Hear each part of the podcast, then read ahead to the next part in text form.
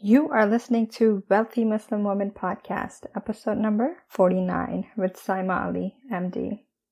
So, this is an audio of a video I posted on Instagram and Facebook about two weeks ago. And this is for those who are not on social media but do enjoy the podcast. So, please tune in to this small snippet on men and relationships. I hope you enjoy. Hey everyone, I have a lot of things planned today and I may not be able to do a live on finance today, but I wanted to speak about a topic that's probably more important.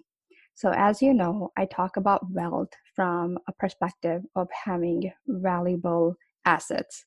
And the most valuable assets are first, you, your mental and physical health is the most important thing that you have that you need to invest in and protect. And the second thing is our relationships with other people. And of course, money is very important because money helps us in both of these areas, but the other areas are very important and more valuable. Okay. So, the other day, there was a discussion going on in a Facebook group about relationships. And I generally don't like to get involved in Facebook conversations because the meaning can be really lost without the facial expressions. We are emotional creatures and we communicate with our facial expressions and our body language. And you can have two people arguing on Facebook and they could be saying the same thing and trying to make the same point. So I feel like they're not very helpful when it comes to overall communication with others so that's why I don't really get involved with it. But I thought this was really important because some of the thoughts that were expressed in the group and and I hear them quite often that they do deserve the attention. So some of the thoughts that were expressed is that Muslim men are deficient and Muslim men don't know how to communicate and they are not emotionally available most of Muslim men. Okay, so I want you to know that Muslim men by itself is neutral. Some people will have good thoughts about them. So there could be women out there thinking Muslim men are amazing. They don't drink alcohol, you know, they wash their backs, they are family oriented, and uh, you could have the same category and we'll have different experience and different interaction based on how we think or see them okay? So and when we think about men in general you'll have some people say well a man is created in the image of god and if god is perfect then man is perfect or you'll have the total opposite argument that men start all the wars in the world. Men are you know leading the governments mostly and they're corrupt and thus all the miserable things that are happening in this world are due to men. And of course some in between some men are good some are not. And the category by itself is neutral. Now what does islam say? In islam allah subhanahu wa ta'ala says that a man or a woman is not better than one or the other. So they're both equal. They're not better than each other. And the reason why we created them is that so can so they can find love and tranquility within each other. So that's the whole purpose. The whole purpose is that we can meet each other and find love and tranquility and we can create a beautiful life in this world together. That's the purpose in Islam, okay? And same thing when it comes to you can pick any man and uh, you know his mom will have a different perspective than from what his wife thinks about him okay? So man by itself is just neutral. Now we are allowed to believe and think whatever we want. So we can continue in this life believing that most Muslim men are not good and they're not good at communicating. They're not good husbands. They're not going to help with chores. They're not going to do anything. And they're just not a good category. So we can continue to believe that. But it comes to what results do we want in our life? So if you've heard that our thinking creates the results that we want, our thinking creates our reality, then that's very true. So if your the result that you want is that if you want to be married and you are going around thinking most men are deficient and most men are not good communicators then that probably makes you feel frustrated and angry and when you're feeling frustrated and angry, then you are probably going to avoid meeting men because, you know, they're not good enough. Or even when you meet them, you are going to think that your your brain is going to pay more attention to things that you are looking for. Well, he didn't say that right, you know, he didn't dress up right. And of course, that leads to the result that you're not getting married, you are thinking that men are deficient, and it just goes back to the same thought process. And when we talk about attraction, where does attraction come from? That comes from our thoughts too. So you can have the same guy and people will have different thoughts about them. So you can see a guy on the street walking or you can meet a man for the first time and he looks amazing.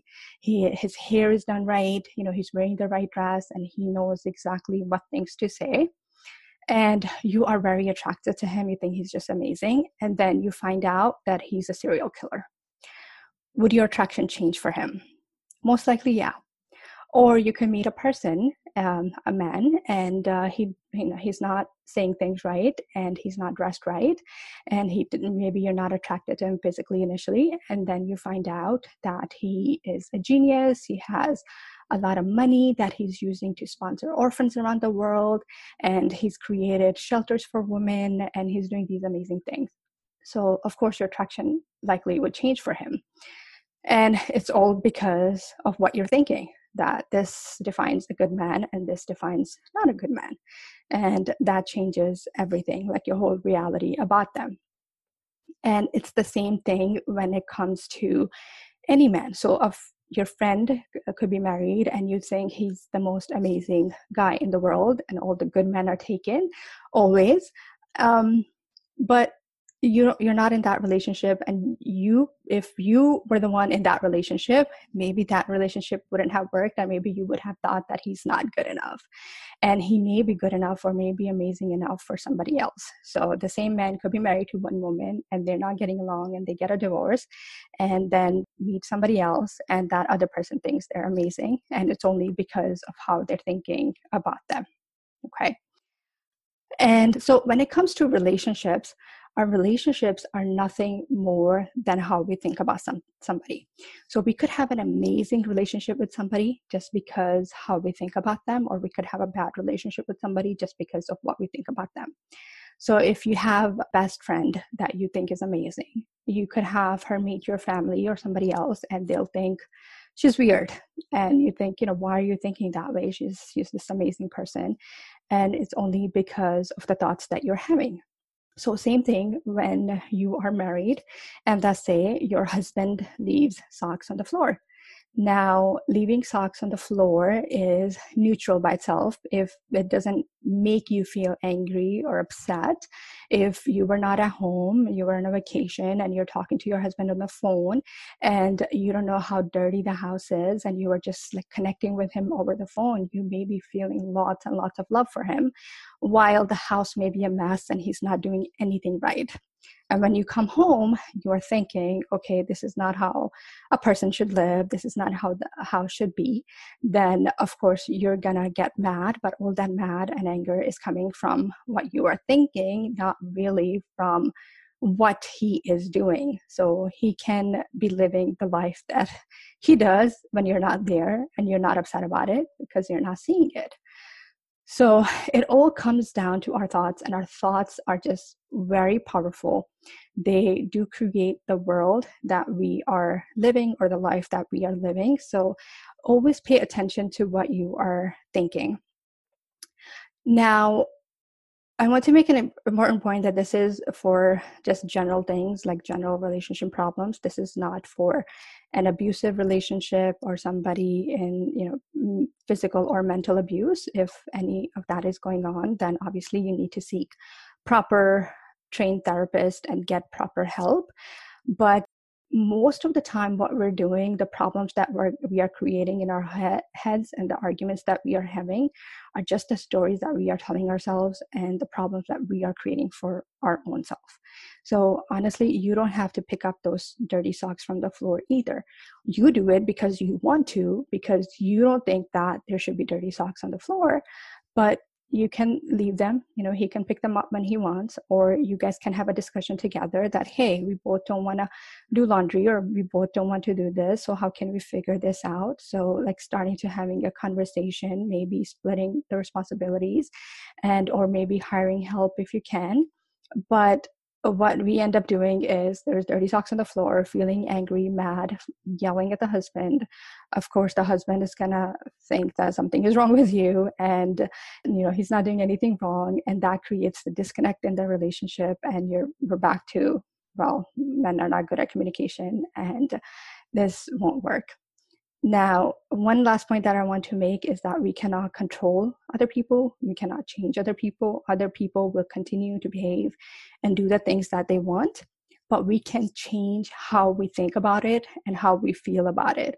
So you don't have to keep killing yourself, feeling angry, frustrated just because of what somebody else is doing or not doing. You can feel the way you want to feel. All that power is in you even if somebody else is not following the rules that you want. So all that is on you and you can create the life that you want. Now this doesn't mean that you have to stay in that relationship if you you can have your own boundaries if you think that, you know, you want to be you don't want to be in a relationship with where a man doesn't pick up his socks then obviously you are free to leave and have your own life but don't think that you can control them and make them do things the way that you want. It likely won't work. It may work for a little bit, but then it goes back to, okay. All right, I hope it was helpful. Please let me know if there are any questions, and I hope I was able to communicate things right. And again, definitely not uh, if you are in any abusive relationship or anything like that, please seek professional help. Okay,